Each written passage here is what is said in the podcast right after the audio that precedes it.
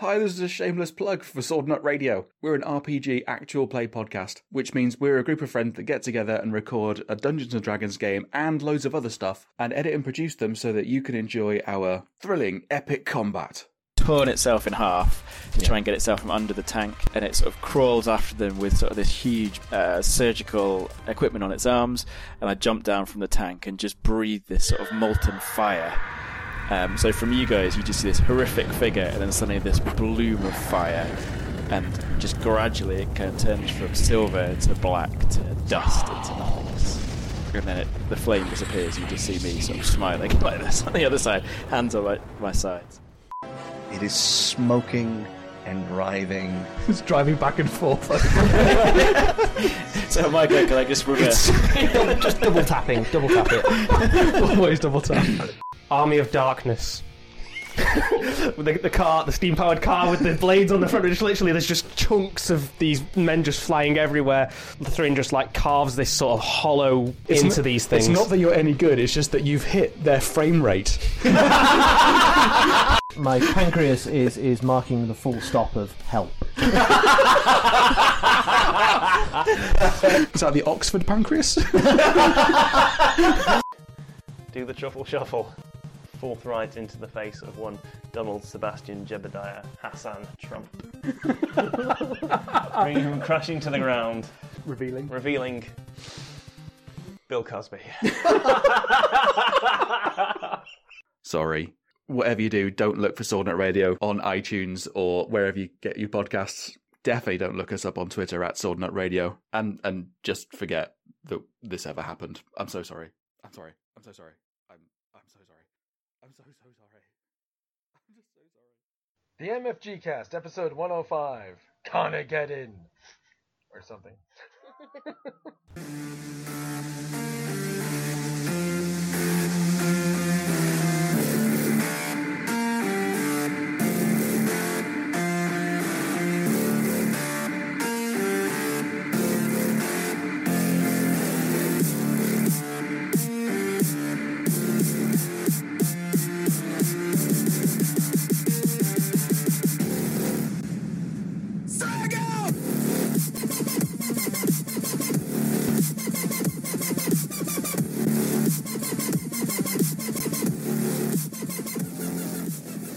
guys, it's another episode of the MFG Cast. Um, what is the MFG Cast? Well, we don't really like to be labeled because you know we just like games. We like board games, we like card games, we like video games. We like to do RPG stuff. We like to do improvs, other silly shit that you probably won't like, but we'll do it anyway. With us as always is me, Kurt. And Traci sometimes. Is that like a French last I'm name? Kim always. And I'm on the Lamb Den. nice, nice. And we're here to kind of mince a couple of different topics into one. Call it your de la carte, a la carte. I don't know what the fuck you call it. Let's just call it an episode. All right. Um, so we're gonna talk about Dan and Kim got to go to Dreamation, and me and Traci got to go to the con in the north. So also what we're gonna do is we're gonna tie that into uh, board game obsession pluses and minuses. So, so to start it off, uh, let's kind of talk about our, our experiences. So, Dan and Kim, why don't you tell us about what what you guys did at Dreamation and what the fuck is it? So Dreamation is actually in like uh, part of Jersey, like out in Morristown. They do multiple cons throughout the year, and it's all part of DexCon. And this has been going on for years and years. We never knew what it was, and then once it was explained to us, we had like that hole in our heart. We're like, wait a minute, there's a con that happens three times a year, an hour from us, and we haven't been going all this time. Oh no! but so we jumped on that immediately, decided to um, you know fix that out, and DreamCon is pretty wild because Dreamation. I'm sorry, I'm gonna call it DreamCon forever because I'm a dope and I got it wrong, including talking to the staff there because they didn't know what I was talking about. So They probably think it's some weird anime con or something like that. Yeah, they're like this way, dork. it's like anytime I ask them for help. So it's pretty wild because they have tables for role playing uh, set up all over, and they are doing the whole gambit. It's not just like D and D, Pathfinder, Fate. They're doing indie RPGs, you know, first edition D and D's, everything. right? So if it's an RPG from the last like 35 years, they have that stuff going on. They have a whole bunch of rooms dedicated to LARPs, all the different types, like medieval, fantasy, sci-fi, uh, like hidden crime world, everything. And then they have tons of board games. In the lower levels, they had massive area for war games, and the con is a full 72-hour cycle. There was a war game that was a 48-hour battle. Wow. How big was the table? It was like four tables put together. It was this- tables. Yeah, it, it's like it was just crazy. There was so much terrain. There's millions of units on this thing, and the guy noted to us, it's like, so you see some of our troops over here, and it's like at the five foot line, and he's like, but we're cut off by all these enemies here, and then over here is where the reinforcements are arising to save their friends.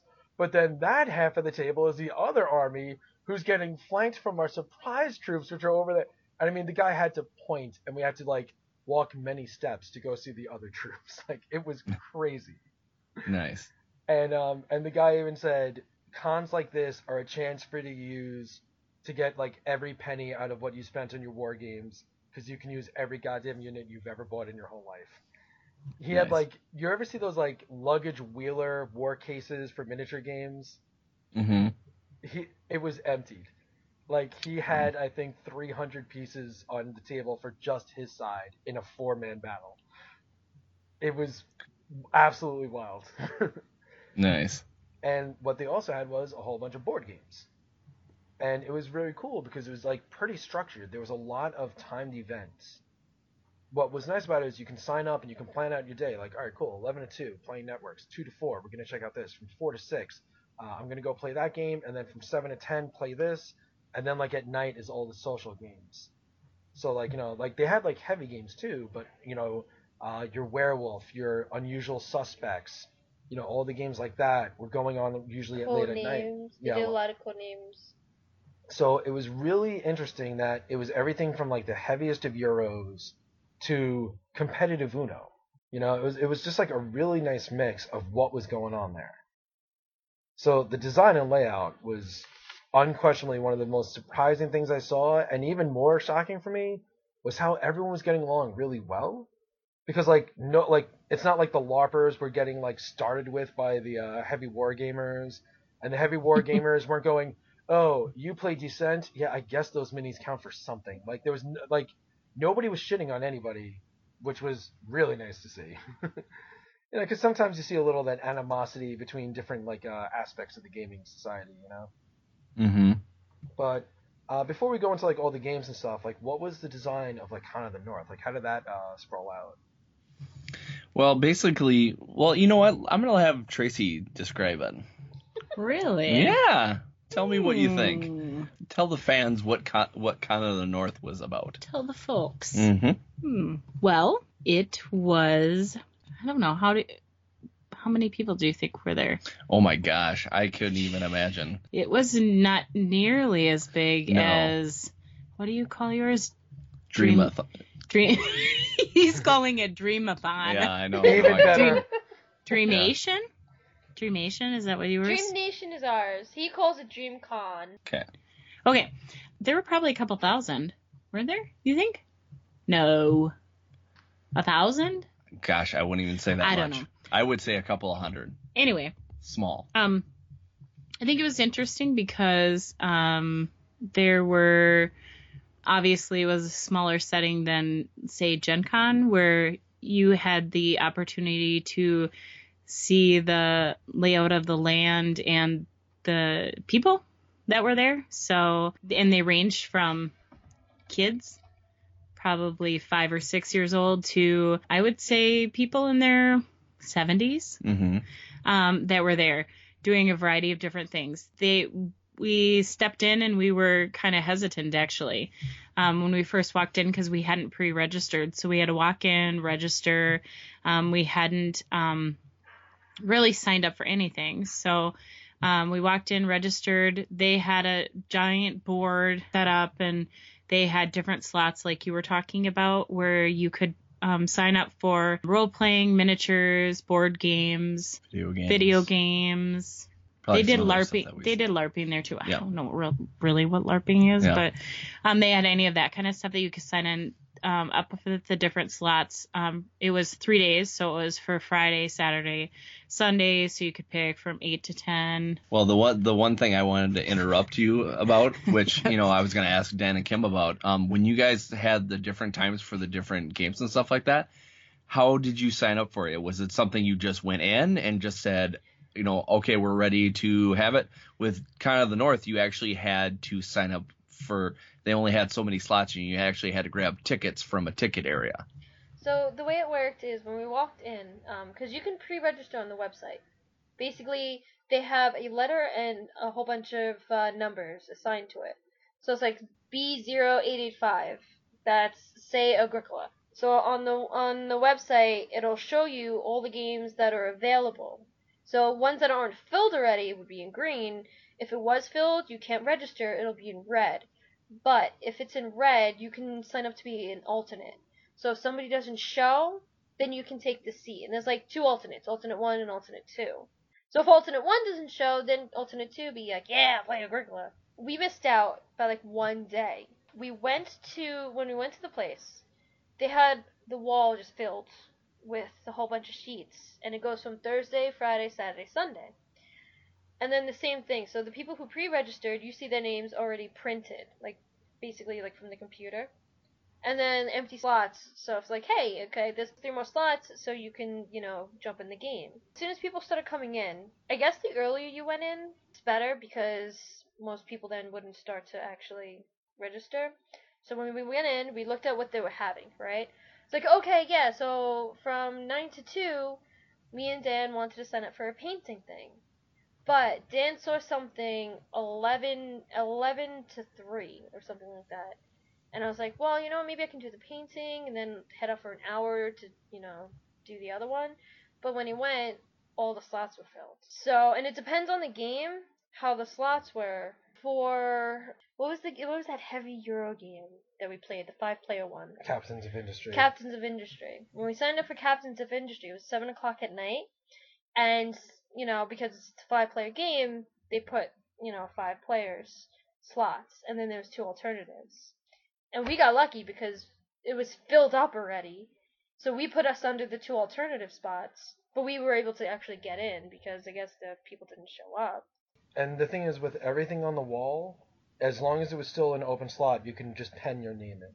Like, uh, because the thing you're talking about, like when you pre-register, you actually bring a ticket to the uh whoever's running the event, We right? have the badge numbers. So when we come in, if you're already si- like once you give your name, say you sign up on the computer, they're like, okay, they find your name, they give you the badge, or you can even register at the desks. So when you walk in, they're like, oh, did you, uh, you know, do you, did you register on the website? They're like, if you say no, then you just gotta write out your information, and then they give you a badge. Yeah, and like your badge number is on like that list of players for this game.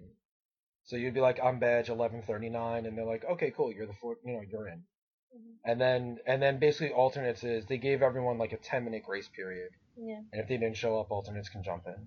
Yeah, yeah. And We we had the same kind of thing, except for the fact that because we didn't pre-register going in blindly, we even got there a little later than kind of expected to, which wasn't that much. We weren't that much later than than we it opened up on Friday at like noon, and I think we got there like one maybe I don't know. around there. Two. But because we didn't get, we missed the pre-register period because of funds and not really knowing if we'd be able to, you know, make it. No, Um, we just didn't Yeah. sign up. Well, we didn't, but again, we, it was kind of a last minute. I mean, we talked about it, but we didn't know, if, you know, last minute if we'd have enough, you know, money to get a hotel and stay down there and stuff like that. And, you know, if we want, you know, if we were going to do this, maybe we would drive back there and back because it's not that far from us. It's only like an hour and 45 to get there and stuff like that. So, uh, when we got there, there was a lot of slots that are already filled. So we were both really kind of frustrated, even though it was our fault, kind of, you know, pretty much our fault that we didn't sign up for anything and we didn't get to pre-register for that stuff. So, you know, it got, it was, it got to a point where we were like, okay, well, what do we do now? Luckily, we got into the groove of it, you know, we were like, okay, well, we you know we know that there's some they had the same thing where they had a couple they have two alternate slots for all the games and stuff like that. So it's like okay. So you know we did that at one point. We went into one of the game game halls and we went there and we're like okay well maybe maybe nobody will show up. And then the couple of people that were waiting they're like you know they went in and were like you know sat down like we have the ticket for this for this game. We're like oh crap. Well let's go do something else you know Do they have open gaming tables? yes They, yes they did, but we um we didn't realize, and so we didn't actually bring. Well, they had an open. They had an area where the Undead Viking was there, and he was hosting like an open board game room, That's pretty cool. Something which was really cool. But it seemed like that area was full. yeah And so um, we didn't do that. But the one thing we also didn't do was bring our own games from our hotel room because we did bring some along. Um, we could have done that. So we did kind of peruse around. Um, they had like a small vendor area with some local board game creators and stuff that we wandered around and that actually ended up being pretty cool because we we met with a few creators played played some games. We had some one-on-one time with I'm spacing out. Ben Harkins from Floodgate Games. Yes. Who And- makes uh, Epic Resort and uh, Sagrada, and he was super cool. Yeah, he he actually spent a lot of time with us because no one came to his. Or I mean, there were people stopping by, but we he ended up teaching us the whole game of Sagrada, which is a beautiful game, and he was telling us about some upcoming games that um, they're working on, and he was really excited. You got his contact information, so hopefully we'll have him on the podcast and stuff like that. So it was cool. We we were able to kind of wander around. It was a small like vendor area, but we were able to do that. And we did eventually get in the groove of pulling tickets to play some games. We played games that we wouldn't normally play, and so that was fun. That's cool. Yeah. It was it was nice. Um they just didn't have like the electronic recording it sounds like you guys had and we just pulled it and then the cool part about it is if people didn't want to use it they wanted them to bring the tickets back so that somebody else could come back so we had grabbed um something for like pathfinder card The Pathfinder Adventure card uh, game. adventure card game and we decided we didn't want to stay as late on saturday we wanted to come home so we returned it. So somebody else could do that that kind of thing. I mean, they had uh, we got to meet our buddy Taylor LaBrush, and we got to play some games with him, and he really wanted to play this video game where it was you're basically it's a video game and everybody has their own screen and it's a part of a starship. And basically you have a captain that's just telling just screaming orders to you and you're you know you're trying to you know you know do whatever he says to keep the this you know keep the ship from you know getting blown up or you know running out of oxygen stuff like that and i thought that would have been fun to play but unfortunately we weren't able to get the tickets for that but that'd have been cool That one, that's a good game. That's the one that that uh, a friend brought over. One i can't time. think of what it's called does it start with an a Is it almost like Space Cadets, the video game? yeah that's pretty much what it is and they Yeah. even had uh, space cadets a dice duel there too Yeah. That's they had a lot of different they had a lot of different stuff. Was it was it the game? Yeah, because there there was a game that we played. Because you, what you were saying, it was a video game. Yeah. I think Oh. they had touch touch screen or something. But I'm sure it filled up pretty fast cuz it sounds pretty cool. What else? I think I think that about covered it. What we were going to do, they were going to try to get me into some role playing. Yeah. Um it would have been my first. It sounds like got it the- didn't happen. No, but we did the we did the next best thing, and we uh, uh, Taylor actually got his Kickstarter version of Noisy Person cards, and we ended up playing that in the hotel. So that we're gonna add that as a extra episode after. th- Well, it won't be after this, but it'll be one of the extra episodes that I throw up because we played that for like Throw up.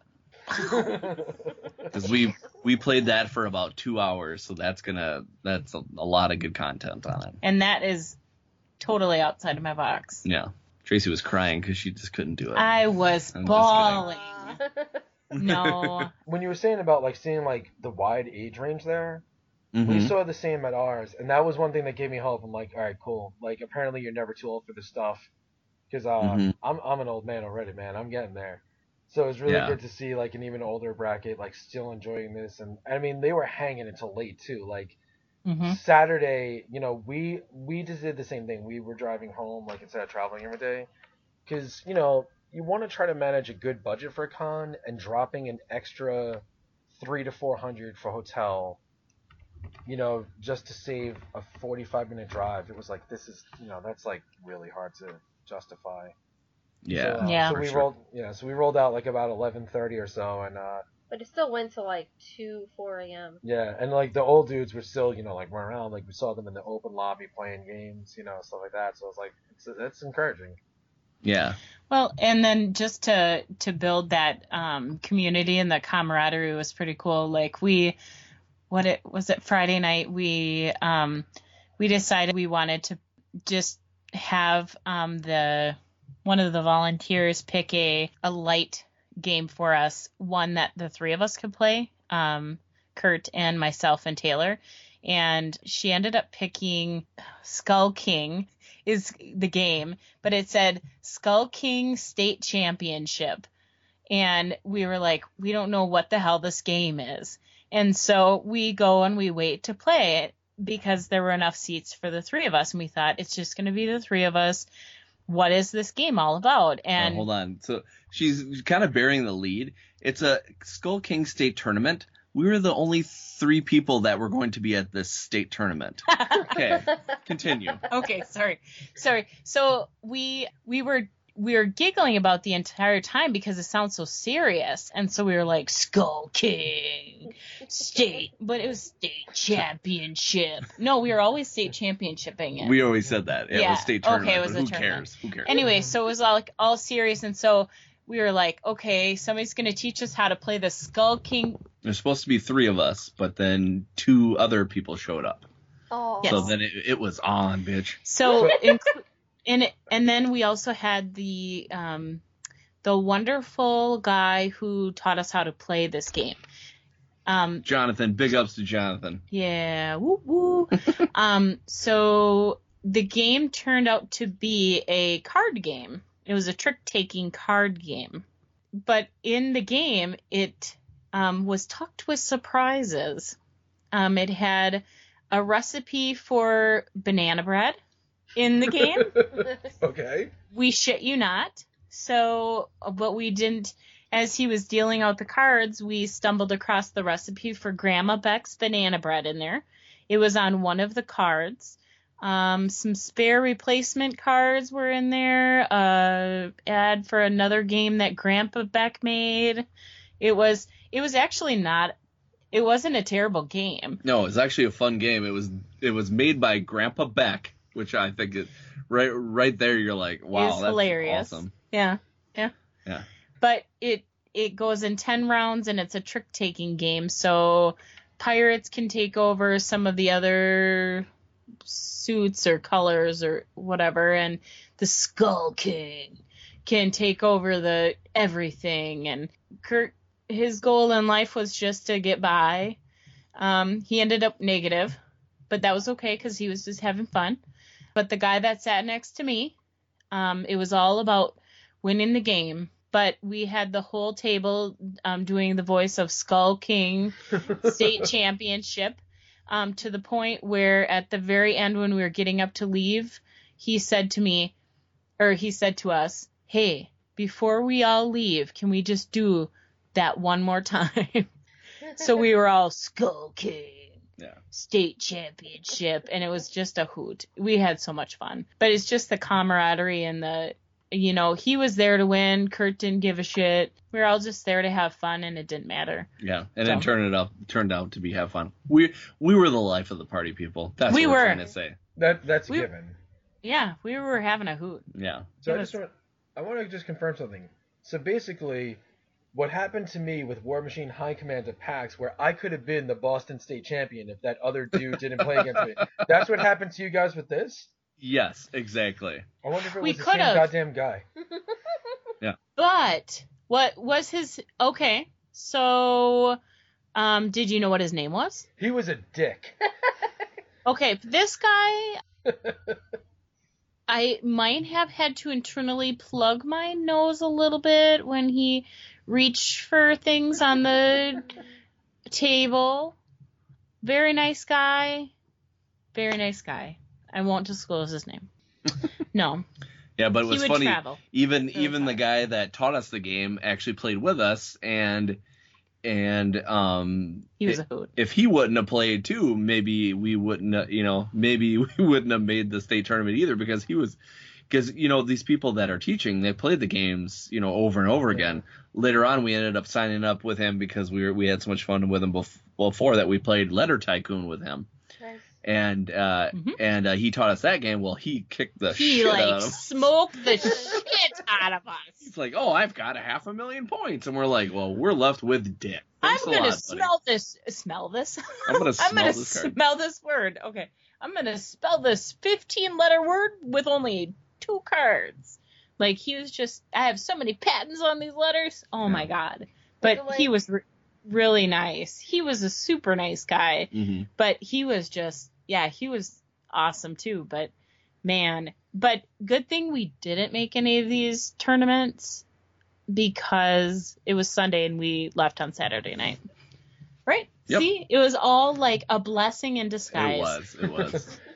This ass kicking was the best thing that ever happened to us. totally, totally was. Yep. Yeah. Are, are you ready for a little inside tip that was being publicly advertised at Archon? Letter Tycoon is having an expansion hitting Kickstarter April 4th. That's awesome. Ooh. And you know how I know that? Is because when we said that we were playing Letter Tycoon, the guy that made it actually actually liked it, and then I found out I was like, "Who's this?" They're like, "Oh my God, it's the guy who made it." All right, cool. Did did he tell us that it was having? He, I think Jonathan told us that it was coming out with an expansion. Oh yeah, He yeah. might have told us, Yeah, too. our uh, the guy that taught us was telling us that he, Mhm. they was coming out with an expansion too. It's a cool game. It was our first time playing it. yeah. Yeah, I like it a lot. It's um because at first I was worried if it would share too much of the same like mental share space as uh, paperback, Mhm. but it's vastly It's different. different. games. Yeah. Yeah, yeah, it's pretty cool. We really got our asses handed to us. Yeah, and one uh, one other experience that I that I really like too is that at this con they have this they have a tournament of this game called Flapjacks and Sasquatches. Um, yes, had that there, too. Minnesota. Yeah. Yeah, and You've heard uh, it? I they I didn't I didn't get to play it, but I saw that on our list too. Like Holy shit! I'm like that's two of my favorite things. Yeah, the creators were there because it's a Minnesota game. Yep. Um, and uh, basically, you are using axes to chop down trees, while in the meantime, other people can use different cards to screw you up, beef up your cards and stuff like that. Like you can have uh, different types of axes. Like you can have a dull axe, which gives you a negative dice. You usually get to roll three dice, but then you you can plus or minus it. Um, you also get uh, bu- bu- bu- bu- what are those extra guys that you get? Apprentice? Apprentices that you can get a little smiley face guy, and then you, if you roll them, if if it's a smiley face, you win. If it's a uh, uh, Broken if it's axe broken or axe, you don't. like that. Um, you you get these special dice with the expansion if you get it, but if you um, if you don't, you just roll a six sider, and then three and under misses, four and uh, above make it. Uh, another thing is, is if you roll three uh, broken axes, then you lose your axe basically, Oh, okay. and it breaks. And who won? I did. I, I beat the creators, but I, they had me doing like these Swedish, like what did I get? A double-sided Swedish axe or something, and they said you got to do this burger, burger, burger, like durga, durga axe thing, and if you don't do it, then you don't do good. And man, I kicked ass. hmm And they were gonna have this tournament, and it was their seventh year. And if you won, you got a sweet flannel with the championship name on it. hmm And they have like this card with this sexy looking Sasquatch manly woman on this card. We bought we bought the game. Oh wow. That's no, awesome. sh- no shit, we bought the game. we bought way too many games. we did. We are suckers. yeah, But we were supporting local. yeah, That's why. yeah, Right? exactly. How you do it? So what, did, so what did you guys end up playing then? I think the wasn't the very first thing was the dragon, right? Because most of the stuff is already taken. We wanted to do um compounded. They had a Lords of Waterdeep. Dan wanted to get that, but it was all filled up. Yeah, of course. He doesn't even like that game. Yeah, no, that Yeah, game yeah. sucks. Yeah. Yeah, oh, like- it's baby's first Caylus. so like the first thing we actually did is paint. We painted miniatures, but it was like a a wargaming painting thing. It was all right. I was glad that I was able to like ask some questions. He taught me like how to do the priming, how to do washes. That one didn't take too long, and then we basically kind of like roamed around. Mm-hmm. And the first thing that we did was we just basically went down to play the Dragon Dice competition. Yeah, and um, so now this is this is one of the things that I love about the cons. Uh, since we got boxed out of the games that we wanted to play, Lords of Waterdeep booked, Brewcrafters booked, Compounded booked. I'm like, all right, well, f me and my dreams. So we checked out the vendor hall, right? Uh, they had unusual suspects, which is a little hard to get, and it's like you know a party style game. So we're like, it goes like two to sixteen players, right? So we're like, all right, let's get this, and if we bump into people we don't know, it's something we can break out and just start playing, right? And um, so the Dragon Dice thing is starting like in about 25 minutes. We see a table, somebody's opening up Billionaire Banshee. Another really fun party game, right?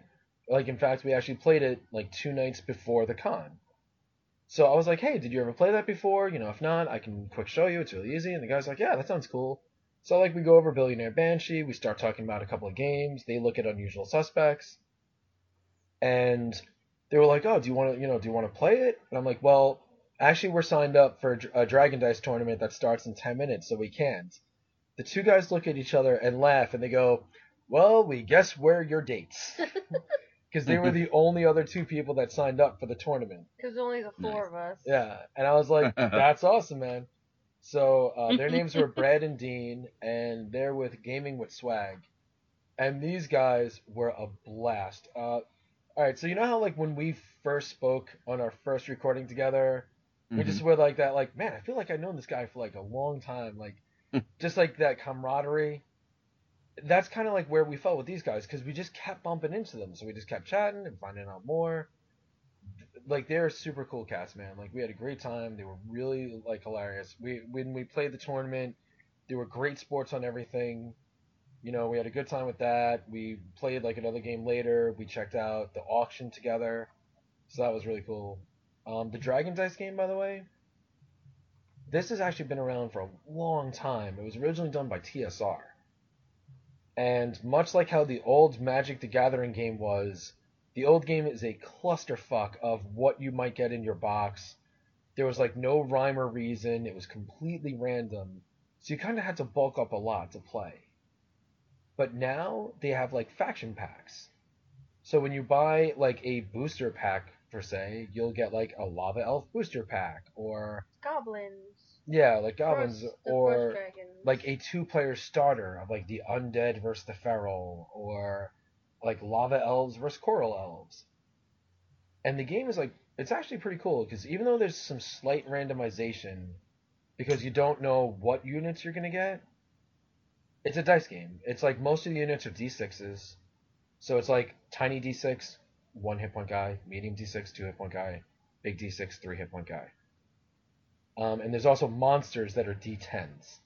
And then the whole concept is, you know, like say the guy is like an archer. Um, every d6 has a face, and that lets you know what the unit is. But like an archer might have like two or three more facings that are arrows, and like one facing that's a movement, and one shield. So that means that guy's really not that great at defense, but you have like a four out of six chance of pegging somebody when you go for arrow shots. And the same thing applies to like melee and magic and defense and all these abilities. It's a little bit of a learning curve, but once you get the hang of it, it plays really easy. And it's literally just like, all these guys are here. My army's moving. Roll all the dice. We're trying to stop you from moving. Roll all your dice. Compare and, you know, get results. I'm attacking you with my swords. Roll all your dice.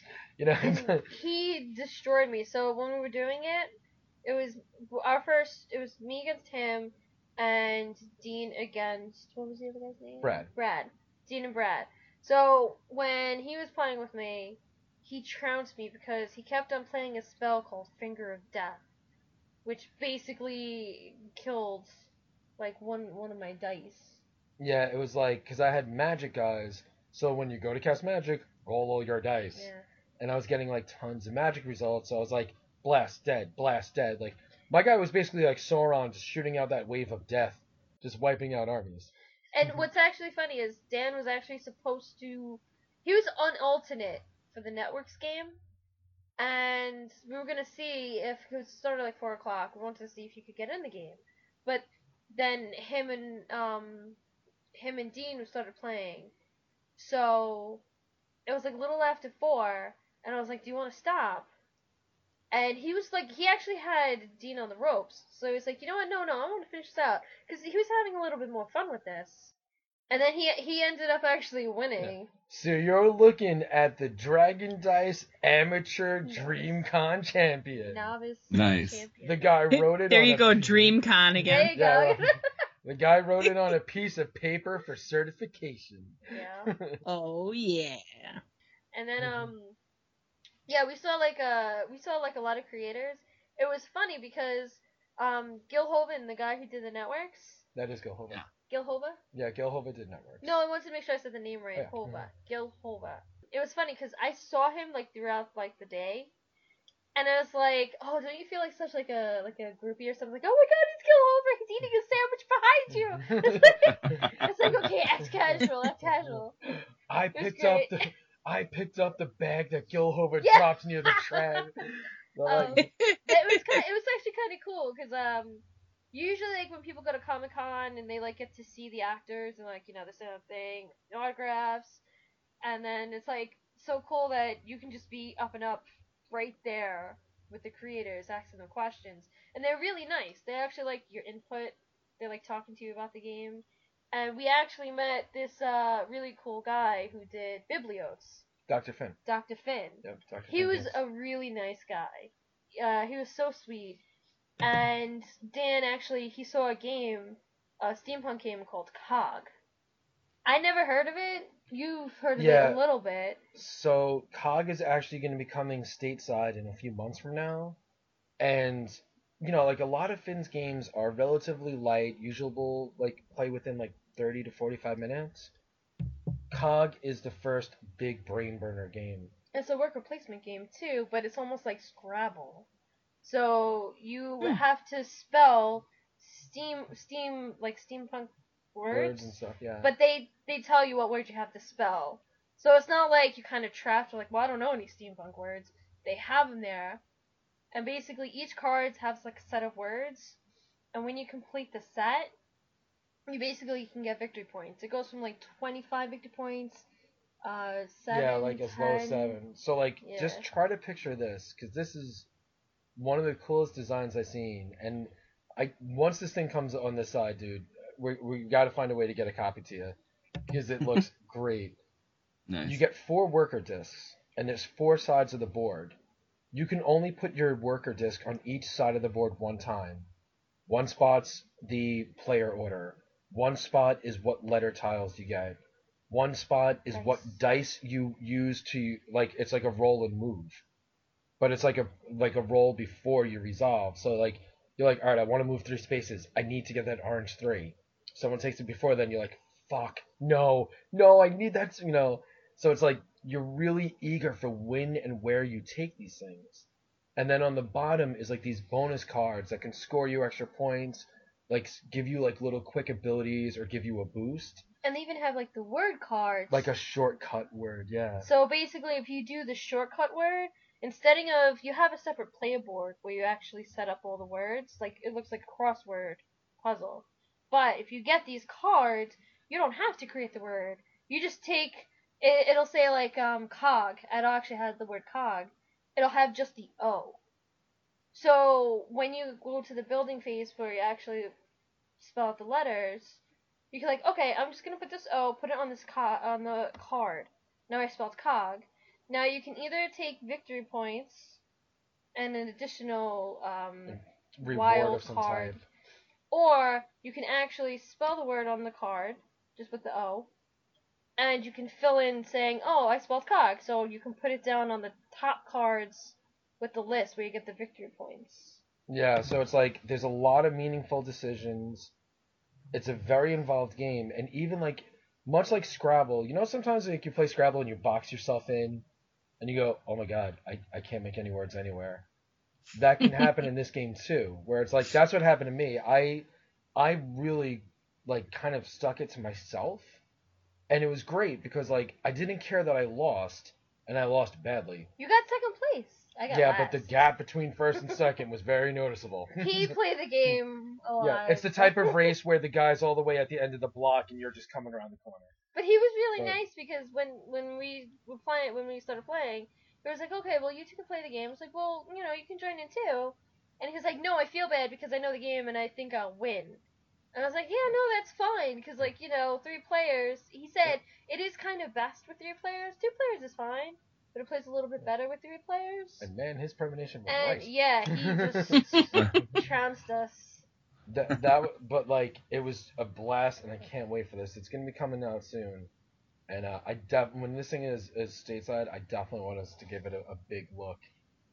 Uh, it might be like my new favorite word game next to paperback. But Nice. uh, that and we finally got to play Captains of Industry.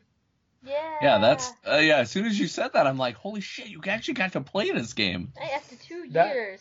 And we got to play it with the designer who's trying to look into getting an expansion for it made if he can get along with a publisher on it. That's crazy. Because the thing that that I don't, you, I feel like you know we're the only people that know, know what this game is and have it nowadays. It's interesting that he's looking for an expansion. Yeah, I, I will say this. Um, after I mean, granted, I played it once. I'm far from an expert.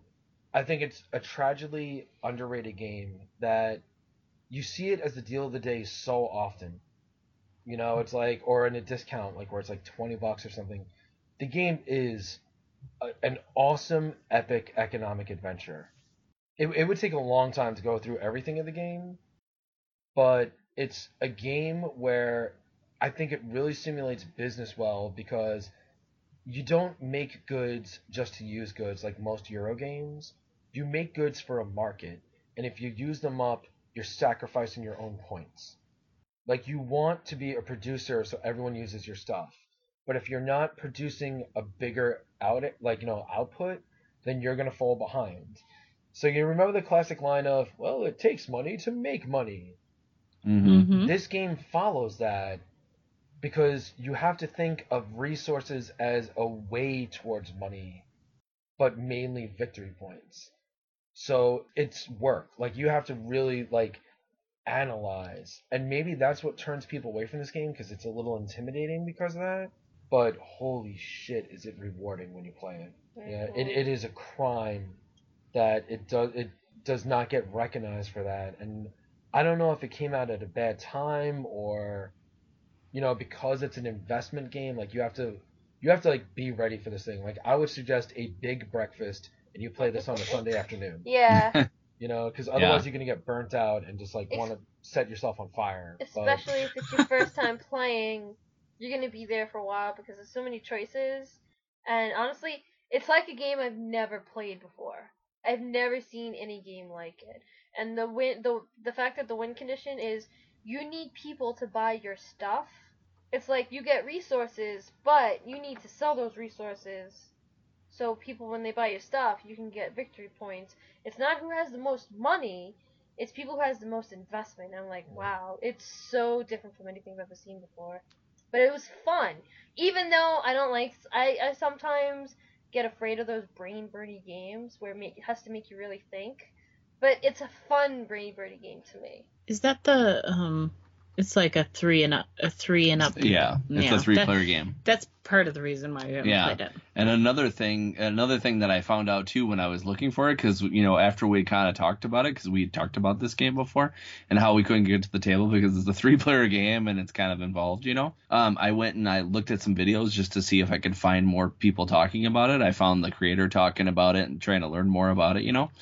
And at the time when they actually kind of introduced it, they introduced it at uh, Gen Con in 2014, and uh, one of the guys from Tasty Minstrel was on there, and he's like, he's like, yeah, he's like, just have to apologize to all the Kickstarter backers because this has been so delayed. So it must have been a thing where it just kept getting more delayed and more delayed and more delayed, and people probably kind of were like, okay, we, I just, I can't do this anymore. So unfortunately, you know, stuff like that are, is probably what what hurt it, but you know, hopefully bring those games to cons like that. Maybe it'll get more exposure and get played more. Yeah. Yeah, I I will say this. Like, as soon as we were done, I was like, because I was thinking about how we were talking about that game. I was like, we got to find some way to get together to play this thing. Mm-hmm. Because you know, it's like, I mean, we got one game under our belt. Our expertise is far from there. But Yeah. it'd be great to play against each other now, where it's like, I still kind of remember stuff. It's hard because it's still it's different Yeah. players. So, So involved, yeah. we have to find But- somebody who's willing to learn the game. Yeah, but if if you want to play, if somebody is out there, if you know somebody that likes those economic games and these involved things, player controlled prices, researching technologies, manipulation of goods, uh, undercutting each other, like it, I mean, it's all there and it's done well. Like the game is very cohesive once you're in the flow. It's not like a game that's like, oh, now we introduce this, oh, now we add this, oh, now, and you know, you're just completely lost.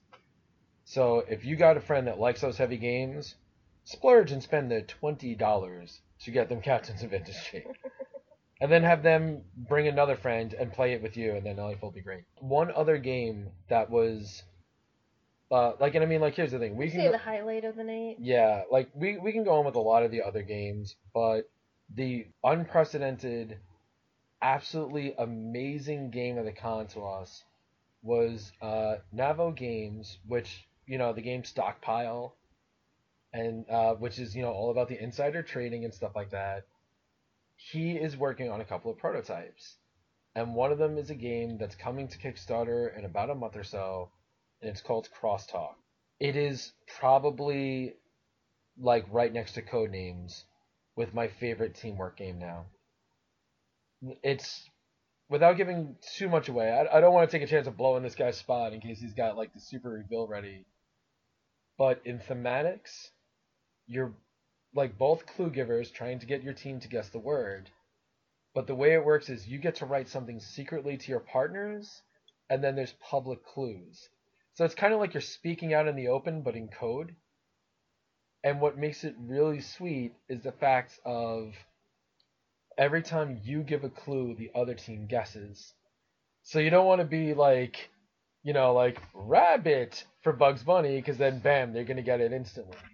But you might give your like team a little clue, write something that works well off of that clue, that only they would get. You know, it's it's just it's so weird. But we played this thing for four and a half hours at the con. Wow. And how how long of a game is it? It's like a th- 20 to 30 minute game for a full cycle. Just like code Codenames. Like, we ended up, like, we played it in the morning, then we did it again in the morning, then we tried it again in the afternoon, then we did it again that evening. And then I asked him, yeah, and I, and yeah, like right before we left, and I was, I asked the guy, I was like, look, um, with how you prototype this, I have access to the same stuff at home. Is it okay if I duplicate this to try with my gaming group and I'll send you the feedback? And he's like, yeah, please do. Yes, we're still gonna. It's going on Kickstarter soon. We're still gonna buy it from Kickstarter. Yeah, But like- we wanted to make it so we can try it out with our friends. And tonight it was played for another two and a half hours. We just kept going and going with it, just like Codename. So you're like, all right, we'll do one more. All right, yeah, we'll do one more. Our friend was like, "I gotta leave in ten minutes." Twenty minutes later, I have a room for another game. An hour later, he's still here. Yeah. They they finished up about 20 minutes ago. I had to quick go and lock up after them because they were having so much fun with it. Yeah. Nice. This, this game is going to be one of the coolest, like, you know, like secret password style game things. I, I would honestly say since Codenames. I mean, this this guy it's a really simple idea and it works like a dream. And that's something that's great to see at these cons. Like I That's feel like. I've been like like privy into an inside world of awesomeness. Yeah, yeah. Like like uh, this is small for us, but it's it's cool to go in, you know, go in somewhere like that, like where we saw Ben from uh, Floodgate Games. Well, we got the uh, expansion for Epic Resort, and we're like, oh, cool, you know. I'm like, we haven't heard we haven't heard anything about this. Well, it has it's not out yet. Like we got a copy. We're like before anybody else did. like that's awesome, you know. So it's like it's cool to see that, you know, and be able to play like uh, you know, play. We played that Sagrada, and it's like that game is available for, for pre-order, and then you can get it in April. And I'm like, yeah, we were able to play this before, you know, you know, you know, other people get it too, you know. So it's just like, it's just awesome to you know be able to go to these go to these places and be able to pick up you know these games that it's like you know you feel like it's like oh I got the you know I got the inside job on you know the next cool thing you know You're like, I feel like I'm a gaming spy. Yeah. yeah exactly you know and it's just it's it's cool you know And uh, and one one last little tidbit from our con, and this is one thing I've seen at a lot of local cons, and I think is a great reason to check out your local con. You know, like the PAXs and the Gen Cons, and you know the Dice Tower cons. Those are great, but a lot of locals usually have a game auction of some type, and it is really cool. We we got some great deals. if you're a collector, it's basically like the greatest time to get those hidden gems. And even you get those things where we saw the first edition of House uh, Betrayal House on the Hill. Yeah, like the, yeah, the uh, the old one of that. We saw um, we saw we saw like really like you know like everything from the old war games to somebody had like the the Kickstarter edition of Scythe for auction. And one thing I was pretty happy was uh I picked up Flick 'em Up for like thirty bucks, Yeah. like the wooden one too. So I was like, you know what? I don't really have any of those like dexterity Crokinole style games. Shut up. You know, I was like, I won't. I'm like thirty dollars is cool. Bid thirty bucks. Nobody rivals it. Got that. Kim got this weird word peg game for like a dollar. Yeah, it's like a almost like a, a word search, but the way it works is you just basically the word doesn't have to be like in a line, it just has to be surrounding it. So it's like any adjacent. If it's like that, it works. And I was like, okay, for a dollar, yeah, I'll take. Because I I was wondering if anyone else was gonna bid on it. I was like, I can't go more than two dollars on this thing. I was even saying I can't even go more than a dollar on this thing because I don't even know what it is. But I'll just bid a dollar, and nobody else did it. So I was like, okay, that helps. But to be able to pick up like four or five games for like forty or fifty bucks, you know, you're only gonna see that at local auctions. Because if they have like a game auction at a Gen Con, you got like four hundred people in that room. Someone's just gonna try to cut you off just to do it. Well, they even had like um somebody actually uh put up for bid Secret Hitler, but it was like the Kickstarter in this like wooden box. It was opened but not played, and the guy was asking for like one fifty, and everyone was like, "What? Yeah. Why? Why would somebody spend one hundred and fifty dollars on that game?" In a shocking twist, it did not sell. Nobody. Somebody Yeah, tried to. okay. Yeah. Somebody tried to sell off the uh, legendary uh, Fantastic Four, the one that they had to basically stop production Yeah. they lost the right. Someone's asking for like 120. I was like, no. Yeah, used hundred and fifty dollars. It was in a deck box. nice like, yeah. So I mean, sometimes you find the crazies, Yeah. But it, it's Mhm. pretty cool, man. Like, uh, did they have an auction or anything at yours, or? Uh... They didn't have any auctions, but they also but they had um Undead Viking actually was taking tickets and giving away free games, That's Awesome. which was cool. Yep. And then they had this other thing which we didn't we didn't actually get to do, but they have these uh basically almost like a it's like almost looks like a bingo card. And what you do is you go around to the different and it kind of helps the local people. You go around to the different cons or The to the different vendors and you get their signatures. And if you fill up the card, then you turn in the card and then you're get a, you get a ticket in for prizes. So then if you're there until Sunday, they have a prize giveaway on Sunday and they give away a bunch of games. That's pretty cool. So basically all you have to do is just go around, find these people, get their signature and you know, of course it you know, it, it gets them to, you know, talk to the different fans and gets them to, you know, uh, get their games out there and stuff like that. And, and, uh, I don't know. It's, it's cool. It, just everything about this little small con for us was just, it was really fun. You know, all the, the people that were working there were all very, you know, generous and, um, very nice and had a lot of patience and the hotel that it was in, like the, we, at this bar basically that they have inside there a couple of times and had you know had some drinks and stuff like that. And the people that were serving were just super nice. But um but it was just cool. Just the camaraderie of everything was just amazing. So it was just it made it for you know a great time. And I can't wait to go again next year. Did you have like any major highlight games? Anything that was like the shit of the con? Well for us not really be- shit of the con. because we didn't get to play like a ton of games unfortunately i i would say that actually the most fun i had there besides Skull playing Skull King and uh, Noisy Person cards is when me and Traci just uh, happened to find Patchwork at at one of the um one of the vendors, and so we decided to play it. Well, we were like, okay, well, how do we play this game? You know, and we started to you know started to go on it. And then all of a sudden, just out of the blue, this guy comes up and goes, "Oh, Patchwork, I love this game. Do you guys want to play it?" We're like, "No." Well, I'll teach you. And he, just stood there and he told us how to play it, and he's like, "Okay," and he left, and it took him like two minutes, and we're like, "Holy but shit!" then, but then he came back and he goes, "Hey, um, did you guys have any? Did you have any other questions on it?" Like he, I think he was running to the bathroom and then came back out and he's like, "Did you figure it out? Did I miss anything? Did you have any questions? You're good. Okay, cool. Have fun."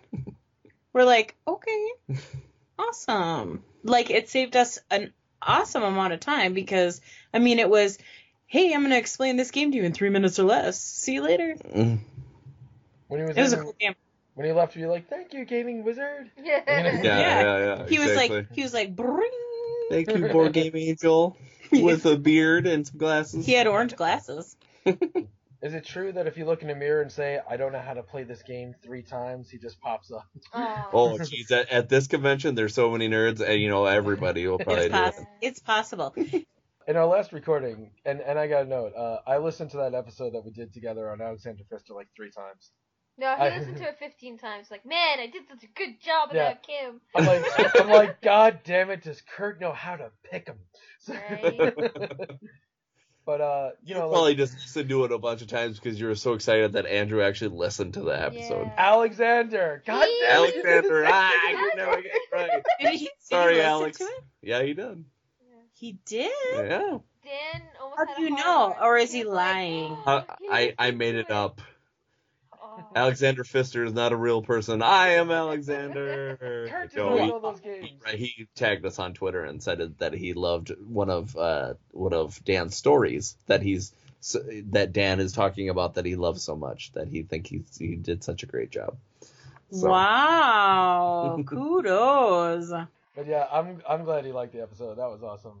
And uh, at the end of that episode, you were mentioning about like the obsession, you know, and uh, it's kind of like I was thinking about that because I was like, man, you know, this this is a bad hobby for people that like get hooked on things or completionists and everything else. Like sometimes you're like, man, I love doing this stuff and I love board games, but god damn it, I wish I wasn't into board games.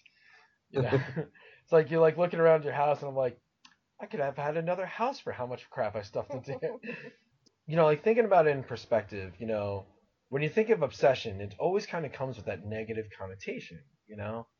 It's like when somebody tells you you're obsessed, it's never like, oh man, like he's so good in school or oh, this guy really takes care of his family.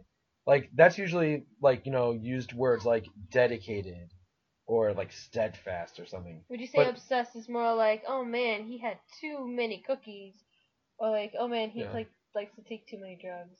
That yeah, it's like obsessed is usually like it's usually preceded by like you know like you know like Doug Stanley was obsessed with his coworker Michelle. When she was found brutally murdered, he was the first sus- you know, it's like it's like always that bad word, you know.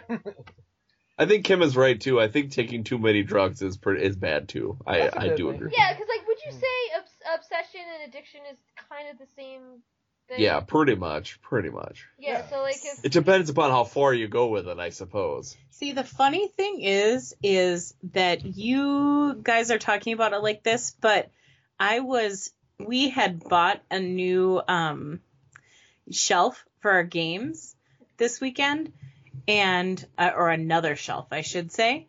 And I was showing, I had taken a picture of all of our board games, and I was showing somebody at work today, and I said, "Hey, it's better to have this obsession than to have an obsession or an addiction to drugs that is or some- true. or something else. I'm like, because this lasts, I mean, this is something we can go back to and this lasts forever and, you know, it's continuous and we can continue to, you know, do this and, you know, whatever. And drugs, like, wham, bam, you're done. They're like, oh, I need more. Yeah, I need more because I just did this and I'm done with this hit or whatever and it's done. And it's funny because I literally was just having this conversation today at work. Well, like the the thing I have to say though, um, that actually to us sometimes it does feel like a drug, is that so you know like like the miniature games that you get, and it's like okay, I got Arcadia Quest. You know, I like Arcadia Quest. Oh man, they actually came. Uh, they have Malifaux. Oh, I want to play Malifaux. Oh, I actually want to play the Warhammer thing because that looks actually really cool. And these things keep adding up, and eventually it's going to be like, oh, well, Arcadia Quest, I got Arcadia Quest. Well, I'm not going to really play that. I'm going to play this other game. And like all those games that you've been obsessing about that you're getting, sometimes it goes into the, oh, when did you play Malifaux? Oh, I haven't played that yet, which we haven't. We, we've got it since December, and it has not been touched. But I wanted it because I like I like the miniature stuff. So Mhm. it's like I really like this set. It's just for some reason I just won't play it for a while. And it's like, but I have to get it. Yeah. And it's Well- it's really bad. And and what's kind of funny is to tag on to that like the drug analogy. It's almost kind of like like oh my god, dude, check out Potion Explosion. This game looks awesome. I gotta get it. Cool Mini or not, they make the greatest stuff. I, I can't wait to get this game. And then it finally comes and you're like, oh my god, I got Potion Explosion. Wait a minute, customers that bought this also got this game. What is that? And it's like, you know, Yeah. because it's like as you're coming down off of that high, you need the next fix. Yeah. You know? and it's like the with him with uh, worker placement games. Yep. And it's like, oh, I got Lords of Waterdeep. Oh my god, Captains of Industry. Oh, we just actually got. Well, no, I said um Puerto Rico. Yeah, Puerto Rico. is in a worker placement, right? No, not really. Not really. But now Cog, he saw Cog. And it's like Cog is also worker placement. Oh man, he needs that. And then when that comes out, there's gonna be there's gonna be another worker placement that comes out that he needs. We actually picked up another one called March of Ants for five bucks. Even though I was like, hey, do you want this for five five bucks? We could have said no and be like, hey, let's just get like another thing of dice or, or a brand new game. We're like, no, it's a worker placement. Yeah, I'll give you the five bucks. Drug Yeah. addicts behavior, justifying the purchase based on the cost.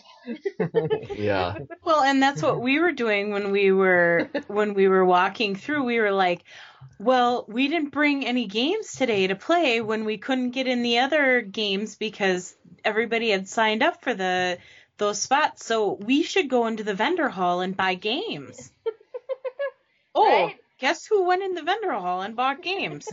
These two sitting in front of you bought games. I don't know what we bought. Uh, we've, I mean, but back at the hotel, we had paperback because we bought that, by the way. But did you get We it there or you got it somewhere else? Oh, no, we bought paperback on Amazon. Okay. Okay, cool. But we had paperback sitting in the hotel room. What else did we bring? Tiny Epic Galaxies. and something else. And we could have brought them, but we didn't because we didn't know. So we came, or so we went to the vendor hall and we bought, I don't know, like a shit ton of games, which we didn't even end up opening. Yeah, that happens. When pa- Patchwork was the only game we ended up opening, and that was on Saturday. Well, so that that's the only thing that differentiates between drug users and board game players. Is like sometimes people play a board game, leave it on the shelf, still in its wrap. Meanwhile, drug users were like, "Yeah, here, take this we uh take this like you know, um, Yeah. what's a drug? Oh my Uh, god, heroin, Heroin. addicts don't leave just like Yeah, full it's like- needles laying around. Yeah, it's like you know what? I'm gonna I'm gonna use this next week. I'll, I'll get together with some people and just do this, or you know, I'll take ecstasy maybe tomorrow. If I don't do it tomorrow, I'll do it another time. That's the only difference I really think with, with that is.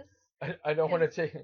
I don't want to take the wrapping off my downers. Because we, we actually had after playing Dragon Dice again, it was like, oh my god, I think we need to buy more packs. So we bought two packs. Of course we did. So we got we got two things. Um, because it was seven dollars. Usually like normally ten. It was like seven dollars. Addict Okay. behavior two. Yeah. and also addict behavior three. No, but this time we're really gonna start playing it for real. Yeah. Yeah. So let's see. Let's see how that goes. And then the next day we were like, you know what? Let's go. Let's go and see what they have at the Dragon Dice thing, even though it's the same exact stuff. I was like, okay, yeah. So let's buy another two. Okay. And then the way that the con worked for us is when you play a game, you get points, depending on if you like first, second, or third, or just first, second. And when you add up those points, they give you these pieces of paper with the points on them, and you can purchase stuff with those points Oh, nice. and we source uh Dragon Dice. Somebody donated a thing of Dragon Dice, so we were trying to get points for that because we were obsessed. And we were so obsessed that it turned out that one of our friends got seven points, and he was like, "Man, I don't know what to get." Dan was like, "Get Dragon Dice. I'll give you five bucks." and he did. So we got more Dragon Dice. So the so there's so the one thing that the one thing that Traci said when we were at Cor- uh, Con of the North that kind of made sense, and we kind of talked about it as we were walking around. We we thought, you know, usually when I'm around stuff like that and we're making these purchases and stuff like that, I'm like, oh my god, we can't just keep doing this. You know, you say that in your head, but then you see like, oh, what's that? And you're like, oh, I have to have that. You know, like one of the vendors, they had a bunch of stuff for cut prices, and that you know, me and you know, we've talked about it before. You know, you see something you're like, oh my god, that's on sale. Of course I want to buy that. You know, like Colt Express, twenty bucks. Oh. Of course I want to buy that. You know, uh, uh, we didn't buy it. yeah, uh, Elysium for you know twenty five dollars. Of course I want to have that, or you know thirty or something. You know, it's just like you see all these deals and you're like, you know, it's like I I don't necessarily need this right now. It's awesome to see that, but I don't necessarily need it. But we were talking and Traci had a good point. She's like, well, you know, if you think about it, you see all these people like your friends and your family and stuff like that, and they're like, oh, I'm going on this vacation to Cancun, or I am going to, we're gonna go to the cities and we're gonna go stay at this fancy hotel and then go on a fishing trip or something like that. We don't do that kind of stuff usually. so we're mm-hmm. always at home, do you know, living our lives, taking Logan to football or to something he has with school, and we don't, we're not spending that money. Where you know, if we want to take a fun little trip during the weekend and we want to drive up, buy a hotel, buy a couple games, you know what? Great. Got to think of it more that way than thinking, you know, like, oh my gosh, we just spent so much money and blah blah blah. It's like sometimes sometimes you got to do some fun things for yourself and i think that whole experience was mm-hmm. fun because it was like we were able to buy these games that we wouldn't necessarily see in front of us you know? We're like i saw you know you guys talked about Imhotep so much. I was like oh my god they have it here and it's five dollars off. Five dollars doesn't seem like a lot but like if you you know you find it online and it's not that much well it's like oh it's kind of a cool deal. I have it right now. And then eventually you know maybe we could have played it there but you know unfortunately it didn't happen. But Well, but we wanted to walk around and see other things. mm-hmm. But I, again, back to what you're saying, that's the that's the thing is we could save you know thousands of dollars or whatever to go to the Bahamas or Jamaica or whatever, which is something that we've never done. But to be honest with you, I'm okay with that. I mean, I don't want to sit around. I mean, I can sit around in my house and drink a margarita Mhm. and play games yeah versus sitting, you know, sitting uh, outside playing a game, drinking, and whatever, and not be on a beach. I Well, don't know. Here's what you can do. You guys make some margaritas, right? You break out Epic Epic Resort. That's your trip. Then you start playing Arctic like uh, Arctic uh, Bounty to do your fishing, right? So you got that part of your trip.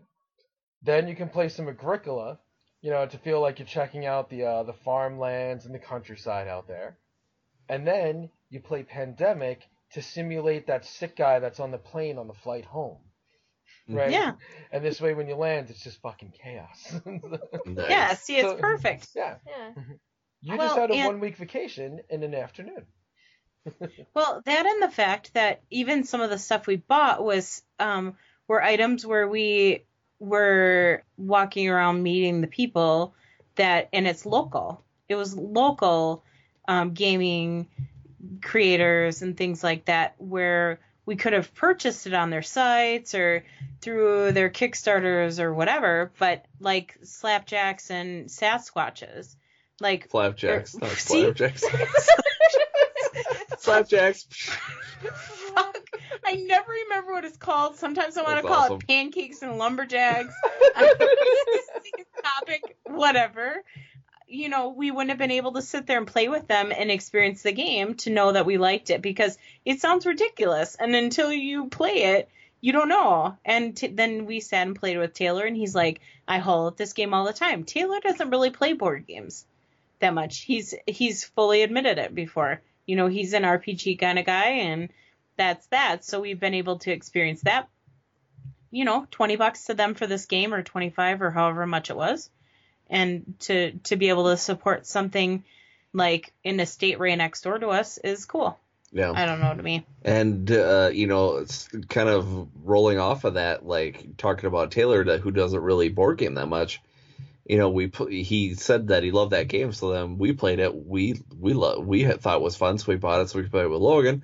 Then we went to this other spot where uh, Taylor said that he would like to try it out. We played this game called Poisoner's Pour, where it's basically a fun little game where you take cards that say either you're fully poisoned, quarter poisoned, half poisoned, or not poisoned, and then you place cards down, and you can either be poisoned or you and you put them in uh, spots where there's coins or no coins, and then people decide in order, you know, what to, they take the cards before they reveal them. And then it, you know, depending upon, you know, how much money you get and how much poison you get, you know, once everyone dies, then you're the last person standing, you win. And Taylor was like, this is cool. And he's like co- contemplating, he's like, I gotta get it. So then he gets it. We were also Again, it's local. Yep. And then we saw when we were looking at the vendor hall, we actually saw Dreamwell by uh, Action Phase Games. This is a game we actually saw at Gen Con in 2015. They actually showed us the art before it even came out. And we're like, this looks amazing, you know, and we kind of had forgotten about it actually. And then we went there and it was on sale for like 15 bucks. We're like, well, this is something we've been wanting to get for a long time. And we're like, the art is awesome. We look at the back and we're like, well, we're going to get this. And Taylor's like, I'm going to get one too. So, you know, on that aspect, it's kind of like, you know, even though, you know, Taylor went there to do more role playing because he's more of a role player, he got to play more board games and, and experience more board games. And we were able to help him out with that because of our, our obsession with knowing what things are, you know.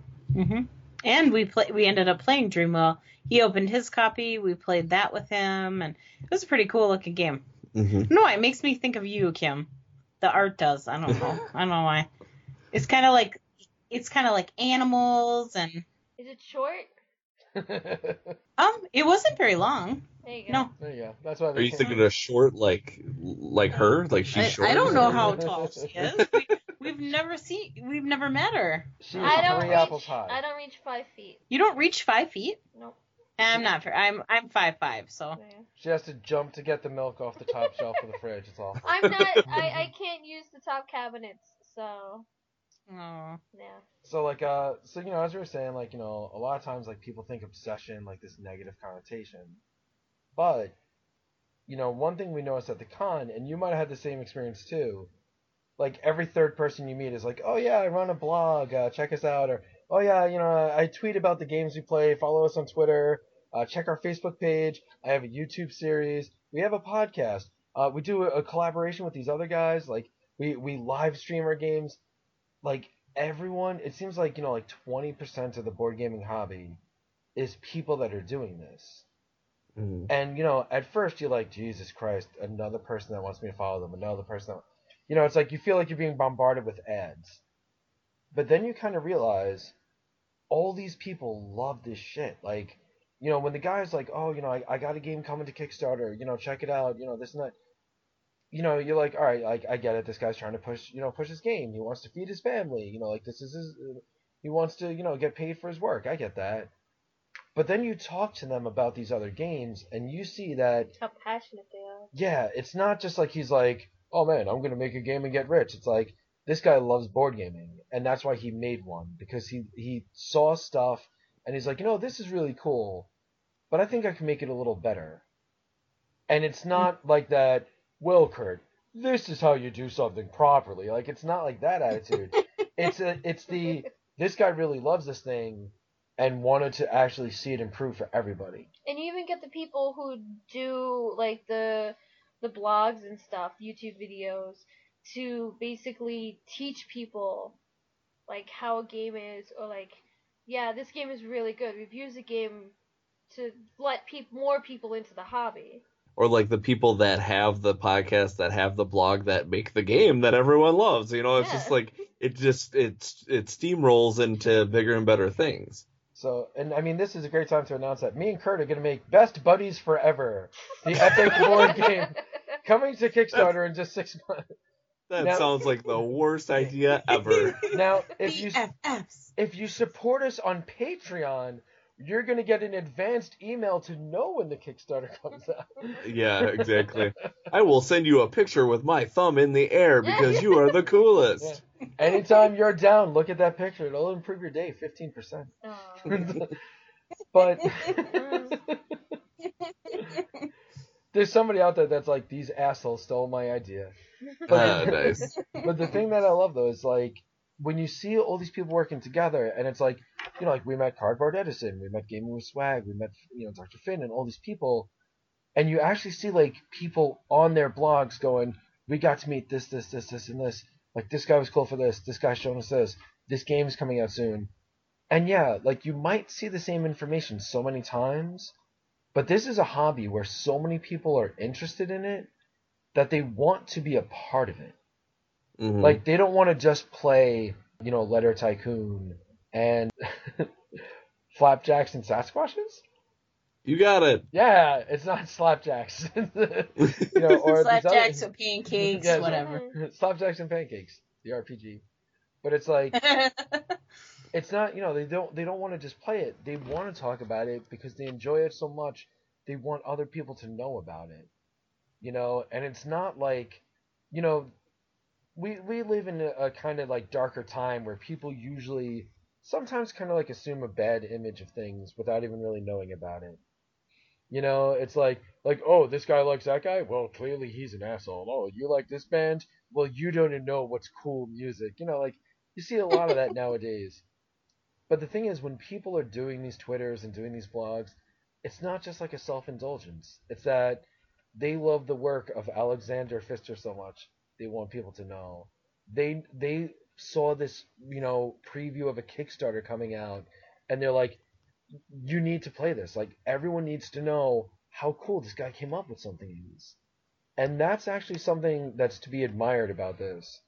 You know, because it's like you might know a lot of people that like cars, but how many of them are like, "I'm going to become a mechanic on the side," you know, or or something like that, or it's like, "Oh yeah, you know, like I'm really into politics. I'm going to quit my job and start backing this candidate and like be his PR," you know, like a lot like board gaming is something where you can do that. Like you can part time your love of this hobby so much to help promote it to others hmm you know and it's like if you're spreading some joy and you're spreading some good times and like especially when you go to local cons and you're making like those new friends you're meeting up with people you're bumping into familiar faces that is awesome Yeah, for sure. It, yeah, it's it's yeah, it's just it's a it's just way cool.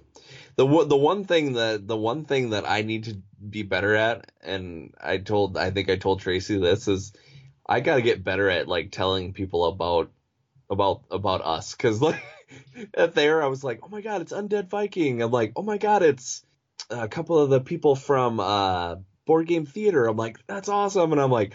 I am too chicken shit to talk to them. I'm like I, you know, like you don't. Also, I'm I'm I'm bred where like I don't want to bug too many people. You know, I just sometimes I just I get too like I don't want to you know really bug anybody. You know.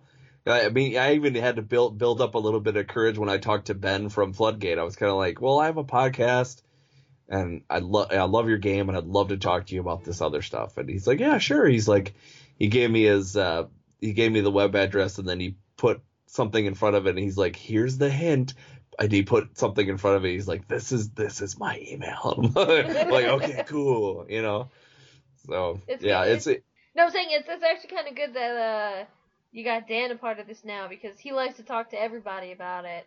yeah. So God, I can't get Dan to fucking it's- shut up. Right? Yeah, Jeez. right. Because like Doctor F- Doctor Finn, he was like, "Oh yeah, you know, uh, give me your business card and um, you know, I do the sum of DCast and the gaming with swag." He's like, "Yeah, yeah, we'll want you on the show." Like, you know, it's like he he's actually like a good PR person. he does it with most anything too. Like even Lords of Waterdeep, he's a good PR person for that. Because every time he saw it, he's like, "Yeah, yeah, to the next person, you should get that. That is an awesome game, and it's at a good price." I'm your hype person, son. Yeah. Nice. Well, and I think you were nervous at first when we were at Gen Con a couple of years ago, trying to promote. But then you you kind of did your thing. Yeah. This time, I think you were just trying to suck it all in. You were fine. Yeah. But but at the same time, like they were playing games too. Whereas at Gen Con, they were at their you know vendor stations and stuff where they were expecting people to come and talk to them. Yeah. So I don't know. It's all good. Next year will be fine. Oh yeah, for sure. And then, like, and it's funny too because I'm part of two minds too, where like you know a lot of me wants a network, but part of me is just like I just want to go have a life. you know, like not not that you know telling people about the podcast isn't awesome. I mean, I love love that shit to death, but like also when you know when I'm there, I'm like I just want to play everything and just talk to all these people and have all this fun. You know, and even though we didn't play all the games that we wanted to, we maybe will do it differently next year, like we totally had a blast. And even you know mm-hmm. even with what we did, yeah. Mm-hmm. Well, I saw on Undead Vikings Twitter. He was like, "I guess Traci and Kurt are too cool to talk to." me." Yeah, And he had a right. sad face emoji and a Yeah. picture of you guys backs facing him. We were Sad- bending over. Sad Hulk music playing in the background. But yeah, man. I mean, like, like that's the beauty of this thing. And I mean, even though you say like, you know, you're always like nervous about that, even like over the last year, like with how much you're branching out on the improv shows, getting more people on, you know, this is one of the few places that you get to do that. So you know what, like, maybe obsession isn't the worst thing. You know, maybe like we're obsessed in the right direction. Yeah, it's Mhm. not like you're telling them, yeah, listen to a podcast. Do it now. You're just like, hey. How did you know? it's like, hey, we have a podcast. You know, if you want us to talk about your game, we're more than happy to. It's not like, yeah, we're gonna talk mm-hmm. about your game and you're gonna like it. Yeah. I, I'm Yeah. gonna start tagging MFG Cast on the side of buildings in the city. yeah, right. First time I do it, I get arrested because I'm 41 and out of shape. I Cops like freeze. I'm like, yeah, fuck it, I'm too tired. The Got cops me. aren't even gonna know it's us because we won't even show them it's from the MFG cast. I have to take the ski mask off because I'm too warm. It's just awful. it's like so. Why did I do this shit in July? It's like a new gang, Yeah. is it? yeah, he's like, what is MFC gassed? Oh, son of a bitch. Aw. Before you arrest me, can I fix this? yeah. They're listening to the MTG cast instead. They go up 500% in ratings. Aw. But yeah, I mean, like I said, it, it's I mean, perfect example. Uh, just to show like spreading love, at Gaming Swag Blog on Twitter is Dean and Brad, the Gaming with Swag guys. Cool as shit. So much fun meeting them. And like, if we didn't want to do this stuff, like if we didn't go out to these cons and play all these games would and all scrap, people like that. yeah, I would have met you, dude. You're awesome. Yeah. yeah, you guys are awesome. It's like you guys are definitely like one of the most kick-ass gaming couple I ever met, and it was because of Twitter talking about board games. You know, it's like who else has that story? Well, I think they're the Yeah. actually only gaming couple we actually like know know. Like who else? Husband wife. Because everyone else sucks. You heard it here first. We're awesome and everyone else sucks. True. So like and subscribe at the. yeah, no kidding. Uh, What I'd like to say, and, and we kind of, I don't think we hit hit enough on this. Like we talked about it, but like, even if you are really introverted and you don't really feel like it, go to find what's close to you and go to a con because I guarantee you're gonna have a lot of fun. There was a lot of people that were there that, um, some people were very outgoing. Some people had some uh, crowd issues. You know, some people that just had different things. There was different walks of life there, and you know what? People still got through it and got to the games that they wanted to play and had fun. And I, it's just cool to be able to go out there and see, you know, all the different people playing all the different games and just having that camaraderie because I guarantee you all these all these people that are playing these games and stuff like that put them in a different setting and they're probably not hanging out. I mean, unf- you know, it's it's weird to say that, but uh, no, I just I think that you should just go out there and just experience it because um, you're gonna learn a lot of stuff. Like even you know even all this all these episodes of podcasts we've done, and you know even you know us being on you know GNU when you guys had that too. You know it's like there's still so much out there, and there's still so much to learn, and so many more people to meet and stuff like that. And it's just a great experience. You know get get out of your house and go go have fun for a weekend. You know it's believe me it's it's worth it. And most of these most of the time and this is one thing, another thing I wanted to touch on, which I didn't touch on, and we were kind of talking about it. We were talking about going to Gen Con. Well, you know, going to Gen Con costs a lot of money because you have to pay for the hotel, you have to buy it, you have to either drive or fly. And we're thinking about it, and we're like, well, we won't have any more money for games. So we're like, we don't need to buy these games. We could go down there, you know, find our ways to scrap our money together, have this experience because wherever you go, you're going to be able to play games you know, bring your games even because if you're gonna meet somebody that you know down there, you can bring your games, play games. They'll have designated spots. You can go to a hotel. You hell, you can go to a restaurant or whatever. Save your money. Put it on a list. Say, you know, I played these five games. These are my top five games I played. I want these for Christmas, my birthday, Hanukkah, whatever you celebrate. You know, and you know you don't necessarily have to spend all your money on these games that you want you know you can put them on a list because the experiences you have and these people that you meet are what's worth it so go out there and have that fun and if i can just tack on to like what you were saying uh, you were mentioning like you know if you're a little shy to get out there and try if you're a little more outgoing and you see someone that's hesitant or you invite someone to play the game and they're like oh, you know, uh, well, I'm, I'm not too good at these economic games. Just remember three little three little words and just be like, you'll be fine. You know, don't like don't make somebody if somebody is a little shy, invite them in. Worst case scenario, if, if they are the worst person you've ever met, you played one game with them and you got a story. But you know, sometimes that little push will help someone just really enjoy this so much more. All right. Well, I think we've spoken on this enough, so I think we could wrap it up. So for the MFG cast, I'm Kurt. I'm Traci. I'm Kim. And I'm Dan. Go out there and play some damn games. Legends of Tabletop Podcast. Creating legends one